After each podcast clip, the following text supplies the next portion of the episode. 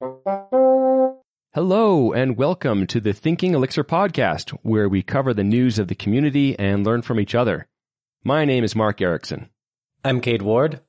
And I'm David Bernheisel. Let's jump into the news. First up, another exciting feature is coming in OTP 24. It is being called EEP 54. I don't actually know what that stands for, but what this is, is it adds extended error information to Erlang's standard library. So Jose Valim did the extra work to integrate EEP 54 into Elixir, and now those previously notoriously bad error messages you got when you were working with ETS tables that just say something like argument error and kind of give you no idea what was going on, those are much nicer. Jose tweeted about this and shared like a before and after picture where you can check out what the messages look like after the improvement. I'm excited about that because I think ETS tables are awesome and they are a little bit quirky and it certainly can be scary if you're coming new to Elixir and you'd like to play with those and you're getting these weird just I have no idea what these are errors. So this is one of those things that I think is just a developer quality of life improvement. Just to give you an example, like before the error message would be just argument error. But now it'll be errors were found in the given arguments. First argument, the table identifier does not refer to an existing ets table. Second argument, not a tuple. Like that's much more descriptive than what it used to be. That's really nice. I wonder I get I get argument errors in a lot of things other than ETS. Is this ETS specific or at least that's what Jose was highlighting is how it applied to ETS. I don't know how it will apply to just other Erlang errors in general. That'll be really interesting to see. Uh, just looking at the EEP, um, looks like it'll, it'll it's going to approve runtime uh, errors in a, in a lot of different places. Yeah, it's not just ETS. Very nice. By the way, that stands for Erlang Enhancement Proposals or Process. In other news, OTP 24 RC2 was released. Reportedly, there's going to be three RCs. So by the time you hear this, we might have OTP 24 already released this should be exciting. There's there's a lot of great enhancements coming in this release, and most notably, we have the new JIT. The Elixir 112 release, which we're looking forward to, is also waiting on this OTP 24 release to come out first. Cool. The Elixir Book Club is commencing. Looks like there will be two scheduled discussions to help cover time zones. Uh, one's going to be convenient to the Americas, and the other convenient to European countries. So be sure to check out the Discord and join in on the fun. Uh, just a reminder the book club is going over the Designing OTP Systems book. German Velasco, who we talked to before in episode 18 about his TDD book, is maintaining the Bamboo library and released 2.0.2. Bamboo is a library that helps with generating and testing emails in your Elixir systems. He says that he's trying to release a lot more frequently, so it's nice to see that that library's been picked up again and he's he's helping out there. And next is a really big topic, just kind of covering some of our close neighbors in the programming community. And there was some big news recently around Ruby on Rails and PHP. And this is not a bash on anyone else kind of a, a segment. This is just, hey, let's talk about what's happening in the community and what can we learn from this. So, first, just to cover the Ruby on Rails one, if you have come from the Ruby on Rails environment or kind of ecosystem prior to coming to Elixir, you are probably already aware of this. So, what happened was the mimemagic library, it's a Ruby gem, was used by over 577,000 projects just on GitHub alone, and it was pulled over licensing issues. So, this type of problem could happen to any large project in any ecosystem. This actually impacted me at work too, where we do maintain some production Rails applications. But the, the explanation is that the current maintainer of mimemagic was notified that the library, listed as an MIT license, uses code that was directly taken from a project that had a GPL v2 license, and that license had been incorrectly removed. And the GPL v2 license would require all derivative works to take on the GPL v2 license, which isn't what most of these projects would actually want to do. And this caused CI systems and deployment systems around the world to break while devs raced to find replacements for this MIME type library. Yeah, so it made me curious. Uh, where does where does Plug, where does Elixir get its its MIME type database from? So I I, I looked at it, and uh, it, we're, we're, getting it from a Fedora project called Mailcap. Uh, Mailcap is a is a is a command line program to manage mail uh, on on Linux systems. And, and, so there's a MIME types file out there on that project, and, and it just looks like that we just periodically sync from from that. The good news is is that, that project is MIT licensed. We don't have we don't have the same licensing issues there, and and there are many of these MIME type databases. So that's just that's just one of them. Uh, and because it has a good license, I figured uh, I, I don't know the reasons why we chose that one, but I, I figure that was a reason why was that the, the license was uh, was compatible with a lot of the other Elixir and Phoenix projects out there. So it's good to know where these you know where these come from.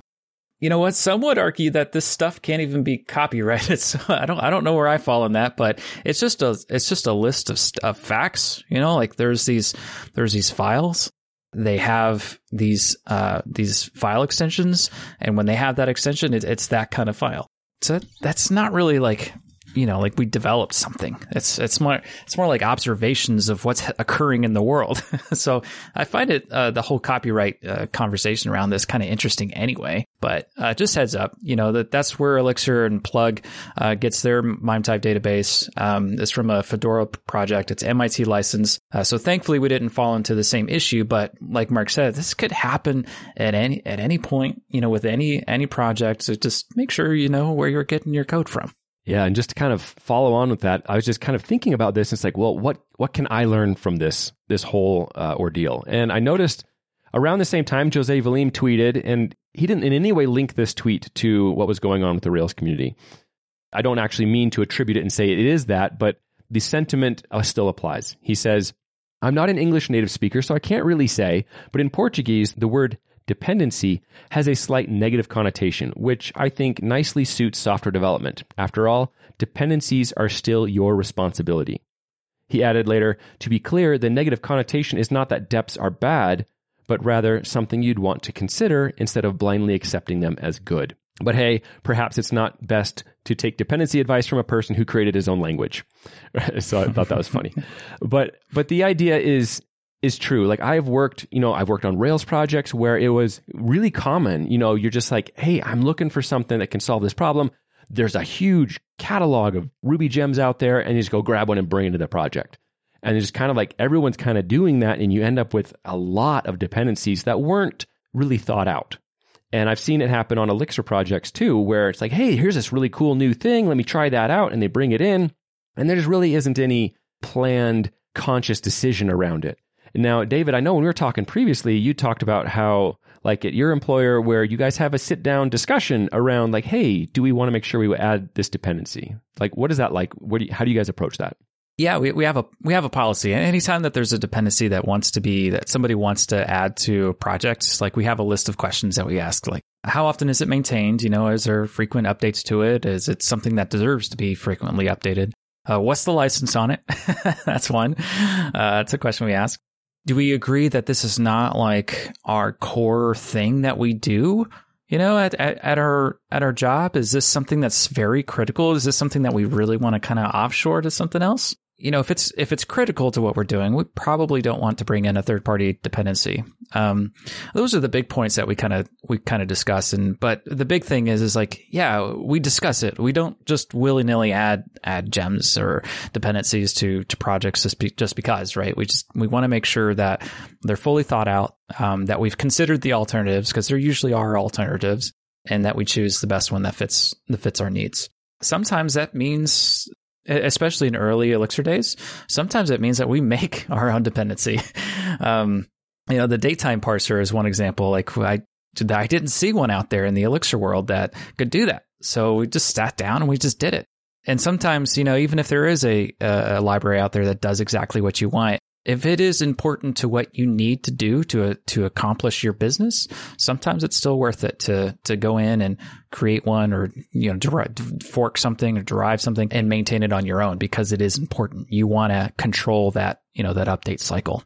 Yeah, and I just remember uh, previous discussions where we've kind of talking about like LiveView itself, like the LiveView package. And I went and looked at it again just to see if this if this still held true.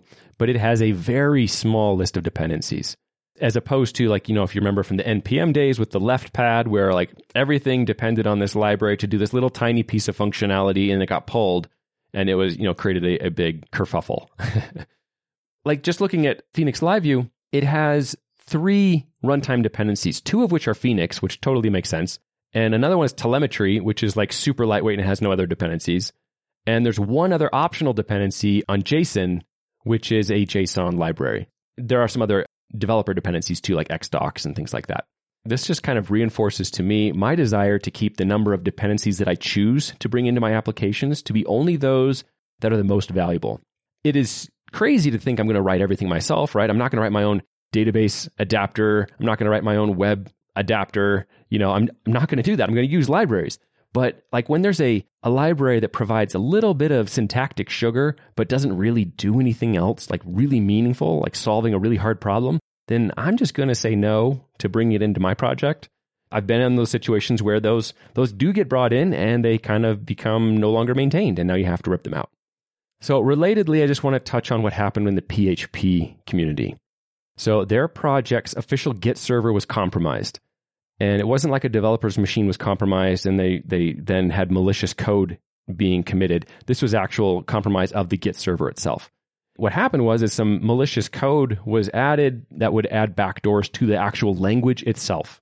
Luckily, the malicious changes were detected within a couple hours and immediately reverted. But in their reporting, Bleeping Computer said the incident is alarming considering PHP remains the server side programming language to power over 79% of the websites on the internet. I think a lot of that is just in WordPress. As a precaution, following this incident, the PHP maintainers have decided to migrate the official PHP source code repository to GitHub. So, this is another type of dependency where you're choosing to depend on a system where it's a Git server, but it's something that you're having to maintain. You know, like this is why I don't host my own email server, even though I think that'd be cool. Uh, I don't do it because I don't want to have the responsibility for keeping it up to date all the time. This is why a lot of my simple websites are static pages, right? Because the things I do choose to host, I am saying I'm responsible for staying on top of patching them and maintaining them. It's just one of those things. It's like, you know, I'm not throwing shade on anybody. This kind of stuff can happen anywhere, to any company, to any project. These are just some sobering things to consider.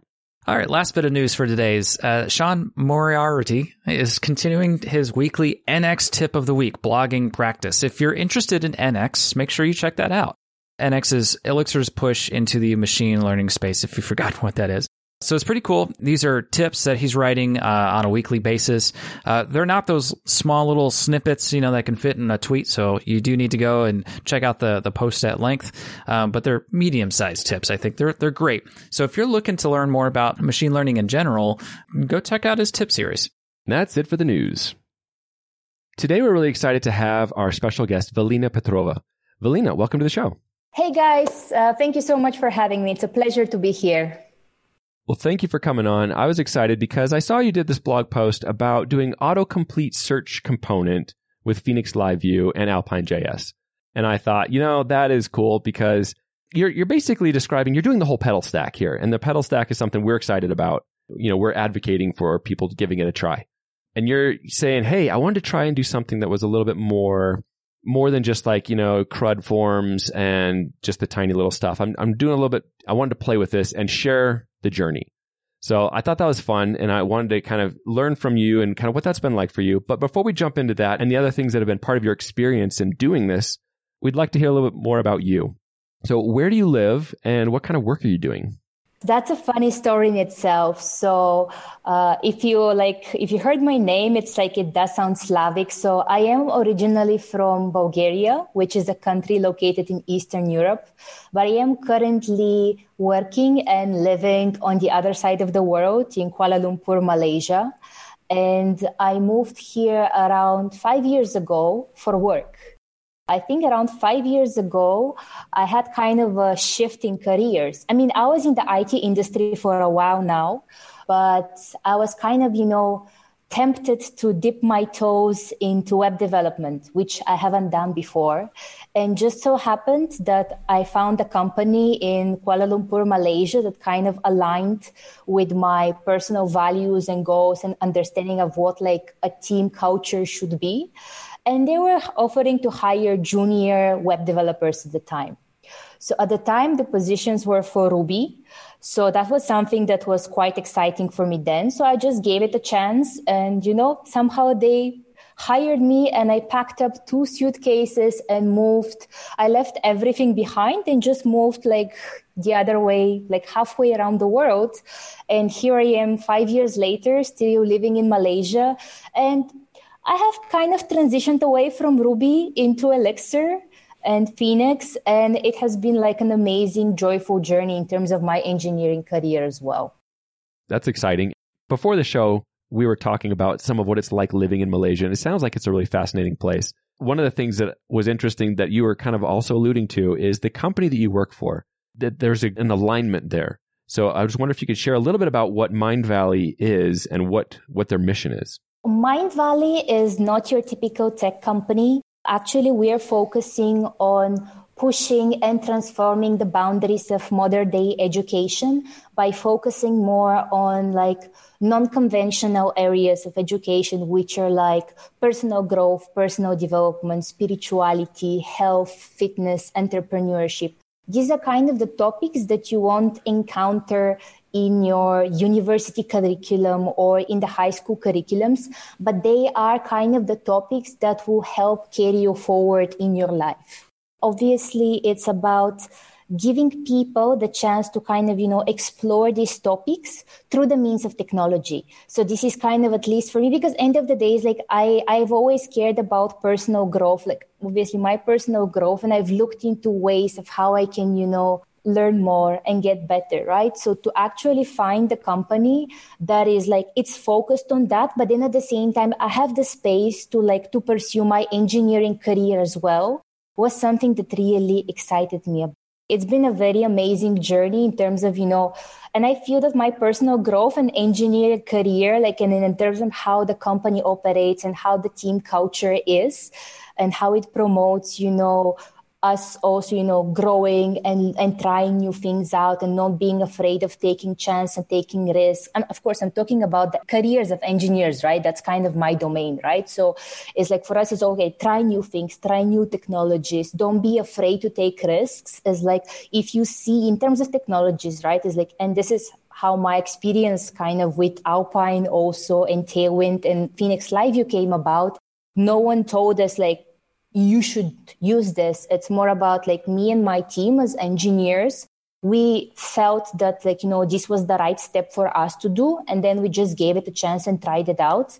And like our, let's say our CTO and like our team leads, they supported it all the way through with that decision. Well, I'd love to jump in now and just kind of talk about this blog post and more than just the blog post and what we're what you're covering. I also make want to make sure that we're talking about the process that you went through of deciding to even do this because I understand, you know, it can be uncomfortable to like put yourself out there, right? But first, like, let's talk about like, what is this that you were exploring and playing with and what did you create? The blog post, it's like, as the title it says, it's an, I just created an autocomplete search. Basically, what it does is like you have a list it can have like any input, right? It's like you get an input, then you can have the option to go through the input, select the values that you want. And then at the same time, like you store the selected results somewhere, right? And you have the option to add results and then to remove results, right? So this is kind of the basic general concept of it. This blog post, it was more to demonstrate this idea and how this can be built it's not like something new, right? It's like, it's a concept that we're familiar with, but it's like, okay, how would I do this like with this particular given stack? Now I have Elixir, I have Phoenix. How do I solve this, right? And it's like, so this was for me trying to answer that particular question. And the inspiration for this actually came from trying to solve the similar problem in my work. I was actually working on a feature. And as a part of the feature, I was required to implement like we have design our designers are like amazing and they come up with the most you know and i think every engineer and developer can kind of create to that is like you know you have designers and they're like oh my god i'm going to build this amazing you know design for you it's going to have this perfect ux and then you look at the design and you scratch your head a little bit and you're like oh really? You then and sometimes for designers it's just i'm gonna add and remove boxes but then let's say for the developer you know to kind of achieve this functionality it might take sometimes a week worth of work right? That's how i found myself a little bit is like trying to scratch my mind and figure out like an elegant solution to this. Is like, how am I going to achieve this with the context that I'm actually, I already have, I already had a project and the project already has like Elixir and Phoenix. And that particular page didn't have live view in it. So that was a little bit of a challenge. So I still want to get the benefits out of live view. So how do I do this? and then it's like that's that's how in my work i sat down and i built this and then i discovered oh wow there's some interesting learnings out of it. And this was at least for me this was the first time that i got the chance to use alpine in my work project. I've been having the itch to kind of you know use alpine for i mean i've been hearing about like the petal stack and like alpine. I've been using Phoenix Live View for about a year now, and as well as Tailwind CSS. So it's been quite joyful. Like it's been a quite joyful experience, but Alpine was a little bit I've read the documentation, I've heard it's cool, but you know, until you actually get the chance to use it in a project, you cannot appreciate everything that it can give you, right? For me, it's like that was my learning as well, is like using Alpine there. And I thought like that is something cool and that's something amazing. Let me kind of, you know, share this out.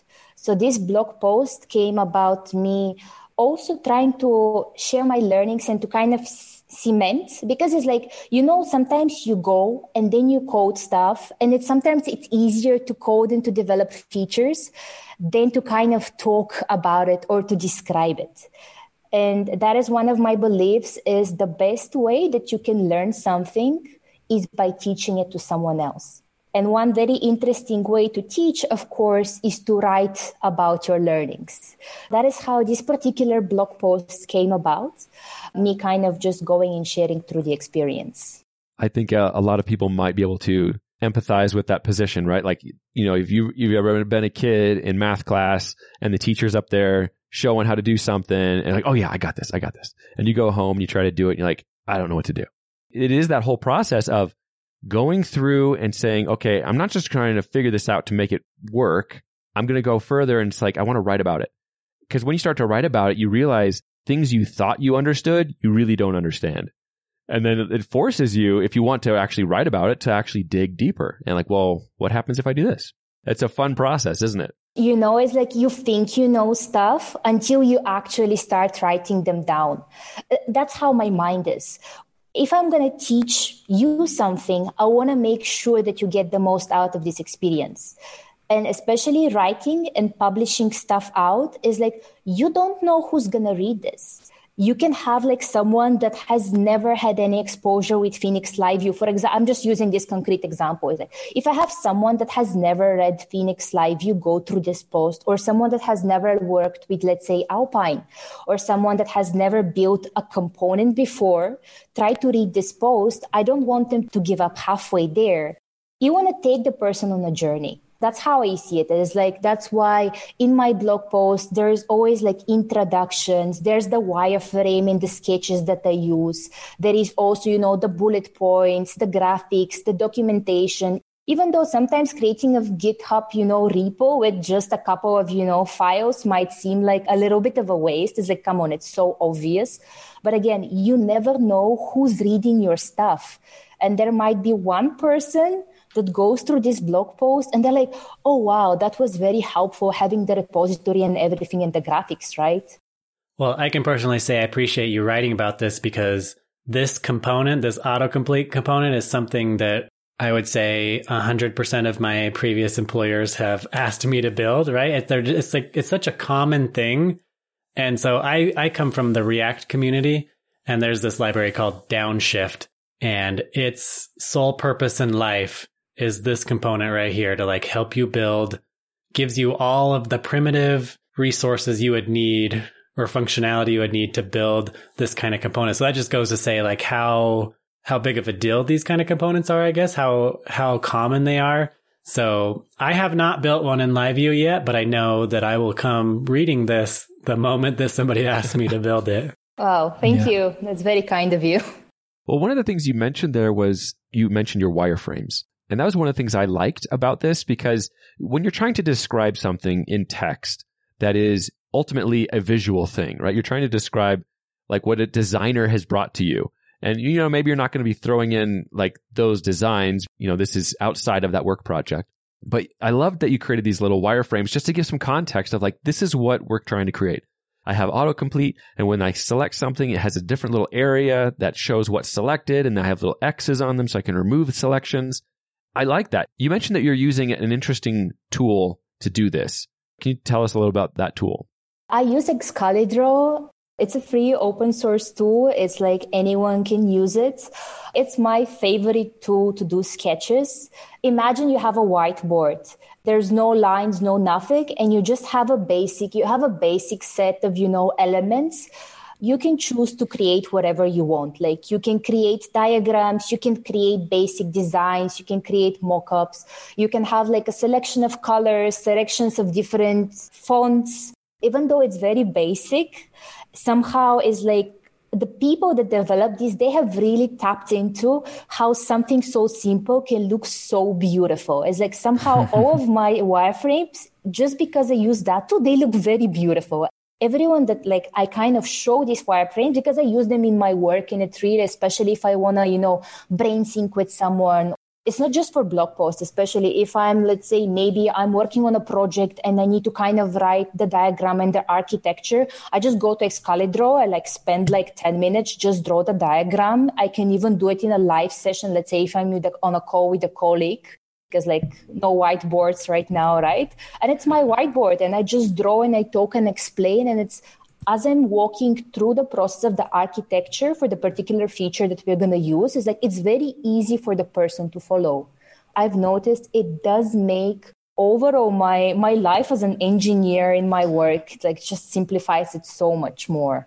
It's Excalidraw, and what I liked is it's a GitHub project that's written in TypeScript. And so you can like self host it, do it yourself, or you use the hosted version, which you can hook into uh, libraries so you can bring in predefined components and stuff. I've seen Balsamiq as like a design UI kind of tool that designers would use. And I just thought this was a fun one. And I appreciated your use of it.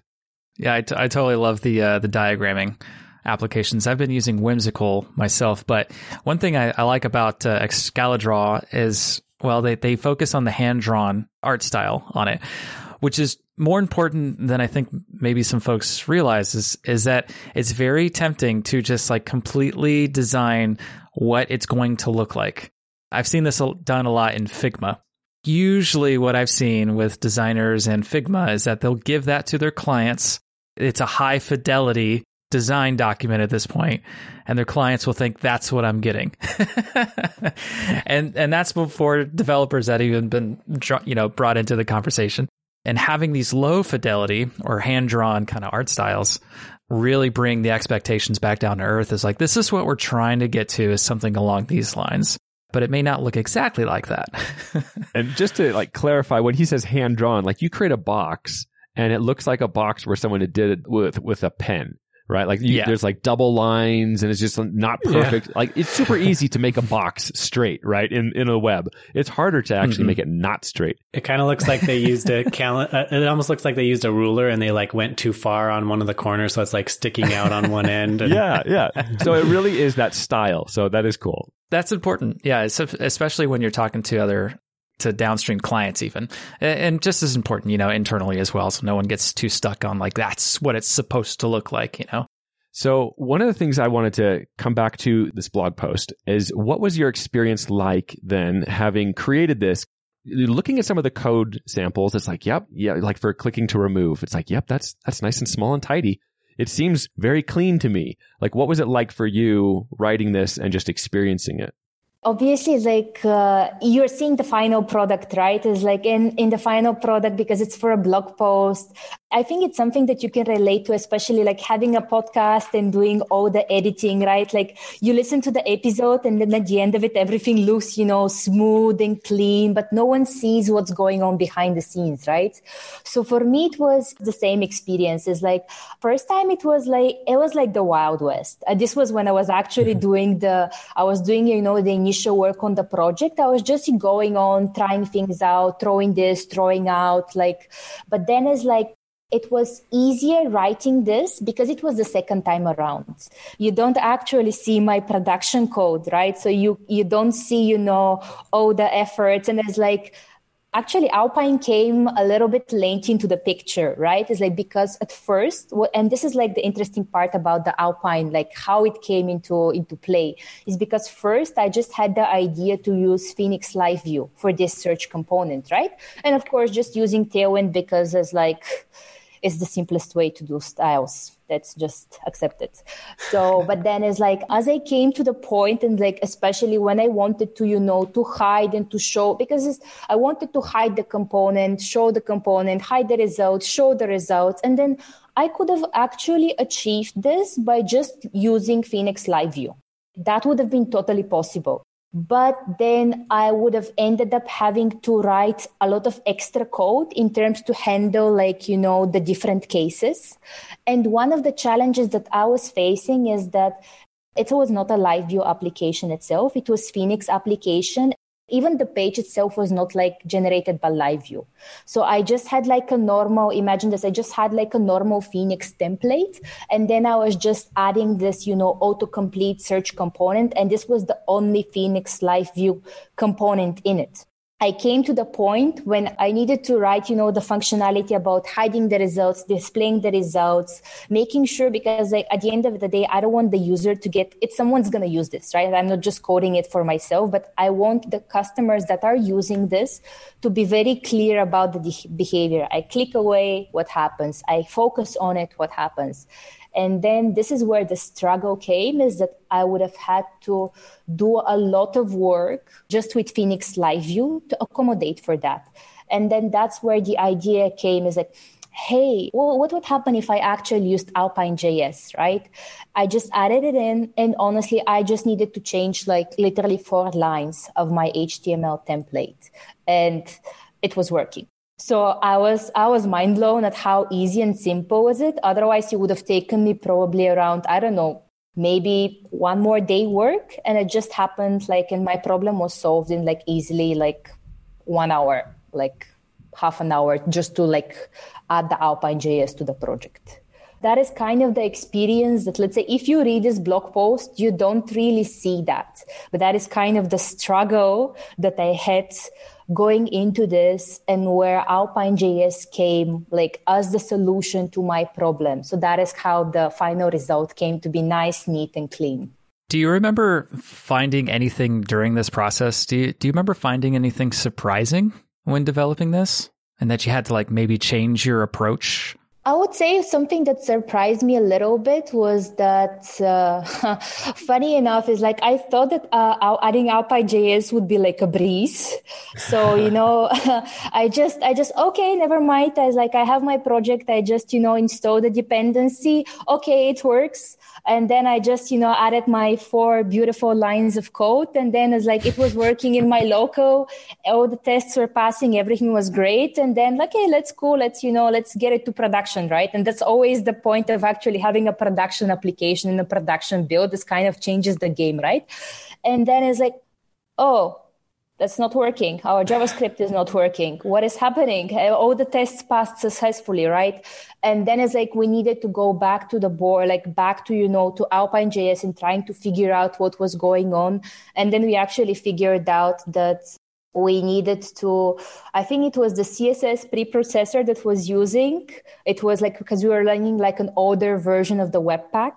So the, uh, mm. the default uh, preprocessor there was actually not compatible with alpine js and because of this you know we got like some errors in production. So uh, that was a little bit of a surprise for us like uh, something unexpected but easily solvable so to speak I find it uh, slightly funny that your surprises didn't actually come out of Phoenix Live View. It came out of the the the, the Node.js asset process, like you know, uh, asset the JavaScript pipeline build there. pipeline. Yep. Yeah. so one of the things I thought was cool that you'd mentioned is just the idea that you were able to take a Phoenix application server rendered page and say, there's a good use case for a live view portion on this page and just being able to plug that in. Cause I think that's something that people can kind of really, they can get their head around that and they say, you know, I don't have to go all in. I don't have to do my whole website yeah. over. I have a new component, a new feature, and this is a good candidate for something that LiveView could do really well. And then gives them a space to try that out. Having done that, did your coworkers, were they happy with it or like, oh, that was really cool? Or like, oh, I'm not sure about this. Maybe we won't keep it. What kind of acceptance has there been with other people in using LiveView in this way? That is a little bit of the history of how we work with it. Is like because we build the project that i'm working which is like basically we're building an online it's like an online learning platform right? So this is just the portion is the portion of it that our customers are using. So it's front end this is the front end basing. So the, the design interactivity is like sometimes goes through the roof. So that's why we get you know challenged over and over you know to figure out how to go about this right? But basically we've been like my whole team has been a fan of Phoenix Live View. But the thing is, Phoenix Live View came into the picture after we actually did our initial setup. And the thing about like, you know, because it's nice and cool to do these experiments and to build your own like small applications and projects. But in the day to day work, right? Uh, like as a developer, like you're working on a production and it's like, you cannot just say like, Hey guys, we're going to rewrite all of this into Phoenix Live View because it's cool your business stakeholders are going to come to you and they'll be like, hey, but I need this 10 features. And now you want to stop for a month and just do something that I don't know what that's going to do. Right. So that's kind of the real, real world, like a reality check. Right. So in a sense, is like, if we can as an engineers we would love to kind of you know rewrite and just create a new phoenix live view application because it would be a perfect fit for us. But not having the time to do it is like we are kind of you know ex- trying to little bit by little bit shift our project into the direction that it can generally like nicely and gracefully transition into like from a normal phoenix application to kind of start having this live view ingrained into it and you know actually using the alpine and in terms of because you mentioned acceptance right? It's like actually i got the idea to use alpine js from one of my colleagues. I was kind of doing a rant so to say about like how is this why is this it's a simple search why is it so complicated to do? Why should we you know we should do go and rewrite this whole thing in live and i just went on a rant like something like this right? And then he said yeah like have you tried alpine js i think that would be cool he said, I haven't tried it myself, but I have the feeling that will help you out.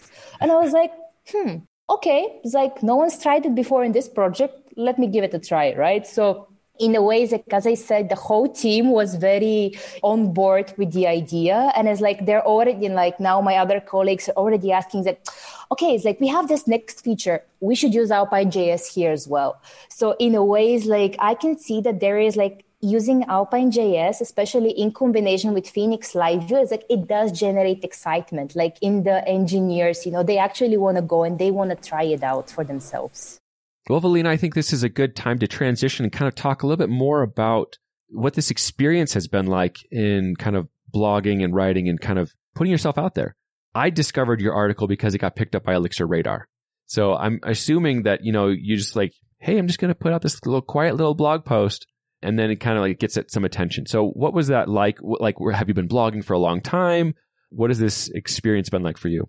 I love my work as an engineer and it's like I love talking about technology, but I am I am shy about sharing what I know, right? Or it's like at least it's like that's how I've been up to a certain point, right?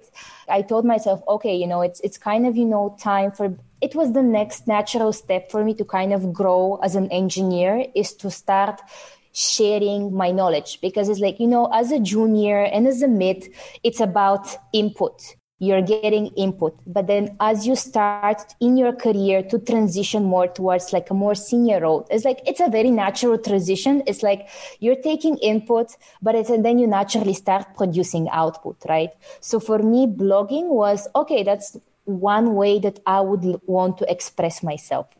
And then I think this is like very natural, is like because a lot of people share a lot of stuff every day. It's like writing, uh, vlogging, podcasts. There's like, you know, if you do a Google search, you would notice is like probably what is on your mind. Somebody has already written a blog post or made a podcast about it. So there, it's always like, especially for beginners, there is this, you know, thing of like a little bit of a discouragement is like, oh no, why, why should I write when there's already three amazing blog posts and a documentation already published there? Is like, who would read that? What's the point right?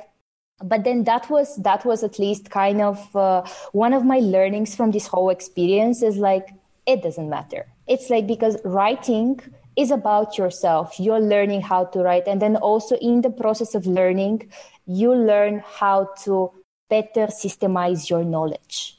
And end of the day if even let's say one or two people read your stuff that's already good enough. It's like someone found value out there and you helped someone, right? So it was like a little bit of a mental block.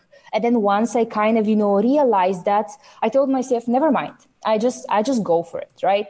But then again, I just I just wrote my blog post. I used Medium, right? Because I just wanted to get started. That's that that was my point. Is like I didn't want to have the excuse, oh no, I need to create my website, I need to create my blog post, you know, my blog, you know, I need to have all the backend or I need to have the domain and everything. I just wanted to write. And then that's why I picked Medium because it was simple and easy way to just get started. I just published the stuff and I was like, I just let it out into the internet. Whoever sees it will see it. I didn't tell anyone, honestly, that the mind blowing thing about me is like, I didn't tell no one, like my colleagues, friends, family. I just wrote. I wrote it for myself and I just, I just let it out and just like I, I gave the best that I could to kind of, you know, present the topic that I'm writing about. And then also learning, I'm me myself learning from that experience. So I was quite mind blown when I, you know, and I and I didn't understand what was happening because and this is i think later i figured out that the blog post that i did for the autocomplete got picked up by by the newsletter, right? And then uh, suddenly, you know, like my colleagues and my friends were like, "Hey, I saw your blog post. You're writing," and I was like, "Oh." What, what? So it was like my secret was no longer a secret. but the the key point here that was so amazing for me is that when you put the time in, when you know when you put the effort, is like if you do something valuable, is like one way or the other, it will find its way to the right people, the people that would benefit the most out of it. I think that's great encouragement for anyone out there who's considering, you know, writing something. I know I've felt that way before where I look and see, oh, someone's already written this. This topic is well covered. I don't need to write anything about that. And then just, you know, realizing, well, hold on, there is value still in creating it. Like even if the value is only to me, because like we talked about, like the whole idea of teaching it makes you learn it better, right? So there's value just in that. But then there is value just because the way you say something is different than the way someone else does. And it's going to connect with somebody. Someone will connect with that with your voice over my voice, right? It's just going to, they're like, they're going to resonate with you. And so more people putting their stuff out there. It's a great way to help one, share their excitement around Elixir and just kind of tell people what, hey, you can solve problems like this and this is this is how you do it and this is how I did it and I think you should try this. There's value there. So anyway, I think it's awesome. Congrats for doing it. I'm just curious now like are you going to keep going? You going to keep blogging and posting and what what's what's next for you? Oh, for sure. It's like uh, I, I'm not stopping. That's that's for sure. It's like it's kind of this whole this whole experience is like it kind of it showed me that and even you know even having the chance to be uh, here on your podcast it kind of it kind of showed me that you know is like when you when you get the courage to kind to put yourself out there you're putting your experience like not just yourself but you're putting your experience. And that is kind of what differentiates let's say each developer right? It's like my your, my experience is not your experience right? So even though we might have worked on the same let's say on the same product or we might have worked let's say on the same problem because of like our different environment we our experience might be totally different right? So even though we if let's say if we are writing for the same thing the result can be different right? And different people can relate to that so for me, it's more like it just showed me like how this was my first chance to kind of, you know, put something out there into the Elixir community and to kind of, you know, get the chance to see this positive response it's very encouraging. And i do think it's like it's very encouraging for everyone that's kind of even if they're just getting started on their journey you know with elixir and the elixir community and just trying you know to look and see what what's happening around that you know there is a lot of white spaces that can be filled and can be covered and that there is an opportunity for people you know to to find their voice and to share their experience and like for their knowledge to actually help other people grow. I, I just have to agree with a lot of what you're saying. Like I just relate to a lot of that. And it's a different time for a lot of different folks. So when they when they do decide to do this, you know, to put themselves out there, write about it, tweet about it, whatever. I think it's always worth it. Past your own insecurities to just do it. And even if you do tweet something that or write something that is like factually incorrect, I've done that. it's fine. You know, like you know how the internet works. You're you're going to find the right solution out of that. and that's going to benefit everybody including yourself, you know. And and the goal is to have a, a positive discussion around it and a space for a positive discussion and it sometimes can be hard to remember to be positive. But I still think that that is a value part of the pr- uh, process you know, e- even if it's not about Elixir, it can be about anything, and, and it's going to be a similar thing. One tip I was just going to share that you reminded me of is, you know, being teachable. Like you're putting yourself out there. Yeah, like if you're wrong, and I've done that too, like you put out something that's wrong, just be teachable and say, oh, thank you for showing me where I had that wrong. And that totally helps. Just be okay with that. The other tip I would say is when you're putting yourself out there, don't make it, don't feel like it's about you. If you kind of put your mind in the, like Valina was describing earlier, you know, if someone's coming here and this is their first exposure to Alpine, or if they're coming here, it's their first exposure to LiveView, you know, she's putting her mind from the perspective of the audience, of someone, a more specific person, not just like a, a wall of faces. It's like a specific person is coming from this perspective, and that's who I'm talking to. Yeah. That's that's such an easier way to write because it's you're writing to a like a more defined person. And those people who fit that, they will resonate with that. So any other tips you want to share just on your writing journey that you've that you've kind of experienced so far?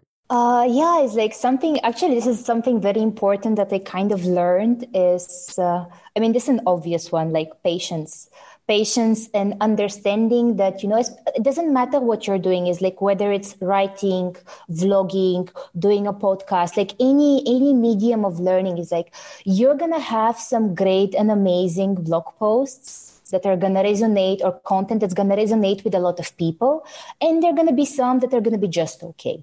And that is absolutely fine as long like if you expect that every single you know content that you put out there is like 10 out of 10 like you would get heartbroken. It's like that's just the reality. You're gonna have like some of your stuff is gonna be amazing and some of the stuff is they're gonna be you know good. And that is actually okay as long as like literally you understand this. And it's okay i just have some good stuff and that's okay. I'm just gonna you know keep on at my own pace doing you know the best that i can to kind of you know produce what i think you know is going to help others as well as you know myself. So basically it's like i'm creating win win situations for people. That is okay. As that is like just being patient and kind of getting that understanding i think it's very key to having like you know a beautiful joyful experience when it comes to you know putting yourself out there to share your learnings. Yeah i really appreciate that that hits home. I love it. Uh, and maybe one more thing to add to that too It's like the thing that keeps me from writing sometimes is uh, the time investment to it because it's it's hours. It's hours to write this stuff down, and it's it's hours to make sure that the GitHub re- repo is up there and makes sense. Okay, I'm diving into self plugging, uh, self plug moments now. All right, so so blog posts, wonderful. You know, uh, love it. Long form, usually long form. If you're not interested in that time investment, but you have this cool little code snippet that you're looking for, you know, that, that you think is valuable.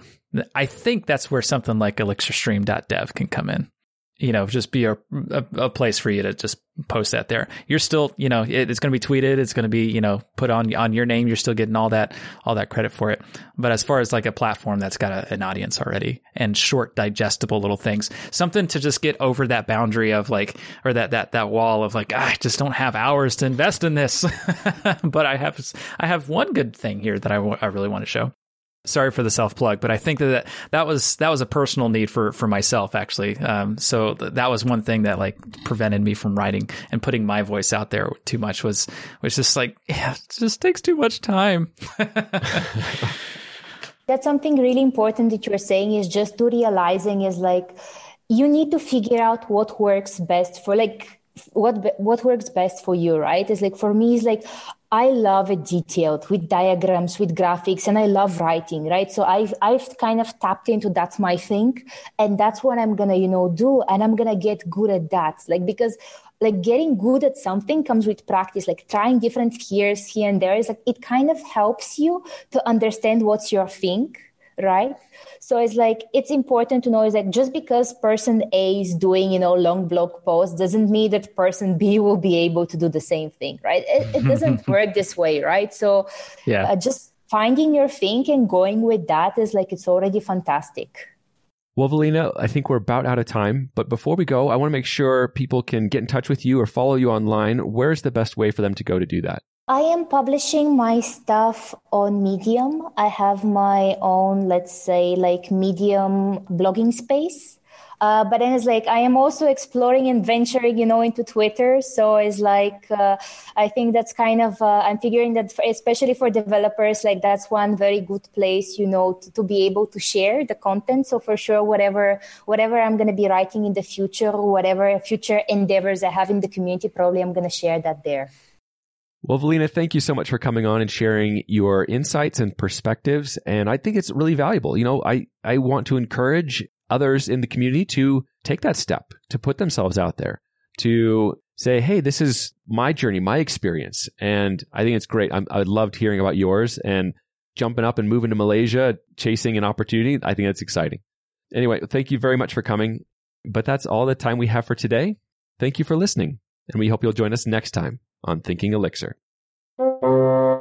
So that's the thing about bloopers, like for native speakers, is like even when you mess up, it still sounds cool. Like I don't know, I don't like this. Just me, like having this, you know, perspective because like English is not my first language, right? Uh-huh. So for me, just listening to the bloopers, they're still like, oh, you, this is a very natural bloop, so it's fine. Like I just, I just roll with it. Okay, let me do that again.